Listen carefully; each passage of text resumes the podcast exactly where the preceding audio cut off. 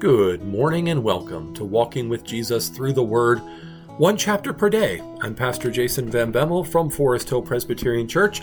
I hope you're doing well, and I hope you're ready to dig into another chapter of God's Word here in Psalm 108. Let's pray. Heavenly Father, thank you so much for your Word. Thank you for Psalms. Your Psalms show us your heart and the heart of your Son and the heart that you want for your people. So we pray that we would enter into Psalm 108 with hearts that are prepared by your Holy Spirit to receive your word and to sing it and live it as your dearly loved children who follow after Jesus, the great psalm singer. It's in his name we pray. Amen. All right, Psalm 108. It is a song, and it is a psalm of David.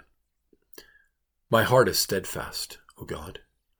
I will sing and make melody with all my being. Awake, O harp and lyre, I will awake the dawn. I will give thanks to you, O Lord, among the peoples. I will sing praises to you among the nations, for your steadfast love is great above the heavens. Your faithfulness reaches to the clouds. Be exalted, O God, above the heavens. Let your glory be over all the earth that your beloved ones may be delivered. Give salvation by your right hand and answer me. God has promised in his holiness with exultation, I will divide up Shechem and portion out the valley of Succoth. Gilead is mine. Manasseh is mine. Ephraim is my helmet. Judah is my scepter. Moab is my wash basin. Upon Edom I cast my shoe. Over Philistia I shout in triumph. Who will bring me to the fortified city? Who will lead me to Edom? Have you not rejected us, O God? You do not go out, O God, with our armies. O grant us help against the foe. For vain is the salvation of man. With God we shall do valiantly. It is He who will tread down our foes. That is Psalm 108. Psalm 108 is such an interesting psalm. It's a psalm of David. It's very much a reflection of how David is a man after God's own heart in all the circumstances of life, how David desires to glorify God. But then you have like this great joyful praise that bursts out really in verses 1 through 6. And then you have this triumph of God uh, that is promised and, and declared in verses 7 through 9. And then all of a sudden, you have this lament in verses 10 through 12. This, this lament, this, this outpouring of crying, of saying, we're, we're, not, we're not winning, Lord. We're not being successful here. What's going on? You've rejected us.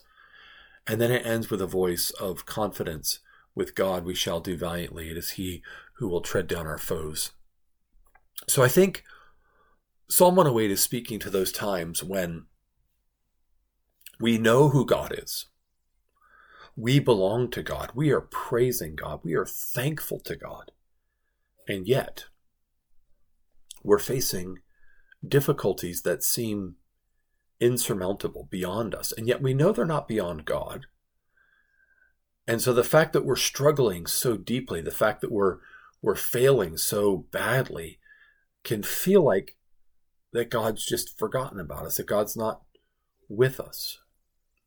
I think of the Lord Jesus being betrayed, being abandoned by his followers and betrayed by one of his followers, denied by Peter, betrayed by Judas, abandoned by all the rest, except John, who followed at a distance and stayed at the foot of the cross. But you know the the next the setup here, the next one is Psalm 109, which we looked at a couple days ago. Um, is really about the betrayal of Judas. And so that's where I think this sort of fits within the life of Christ is Jesus lived his whole life to the praise of God. Jesus taught others about the nature of God's kingdom. Jesus, more than anyone else who ever lived, was a man after God's own heart who truly trusted in his Father, who truly lived for the glory of God. And yet, he agonized in the garden sweat drops of blood and agony. His disciples fell asleep. one of his closest disciples showed up later with a band of soldiers and betrayed him with a kiss, while another of his disciples acted impulsively and cut off an ear of the servant of the high priest. And then when Jesus told him to put away his sword, he, he denied Christ three times that night. After saying he was ready to go to the grave with him, Jesus faced things that were impossible. But they were the will of God, and he submitted himself to them, and he knew that eventually, through God's faithfulness, he would see the triumph. He would see the outcome of his soul and be satisfied, which Isaiah 53 talks about. And Psalm 110, two Psalms later, he's going to be sat at the right hand of God until God makes his enemies a footstool for his feet. So the exaltation of Christ is coming, but here is the agony. What does that mean for us? It means for us that we can be praising God, we can be thanking God, we can be living for the glory of God, we can be believing the promises of God, and we can still suffer things that are so hard that we don't understand why they're happening, and we can feel abandoned by God, and we can feel overwhelmed. But God is faithful.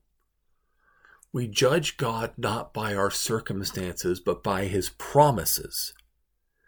We judge our circumstances by the promises of God, not the promises of God by our circumstances. God has said, what are God's promises here? He's promised in his holiness with exaltation, I will divide up Shechem and portion out the valley of Succoth.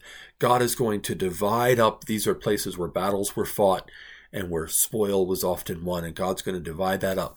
Gilead is mine, Manasseh is mine, Ephraim is my helmet, Judah is my scepter. Verse 8 is all about saying, My people are my people.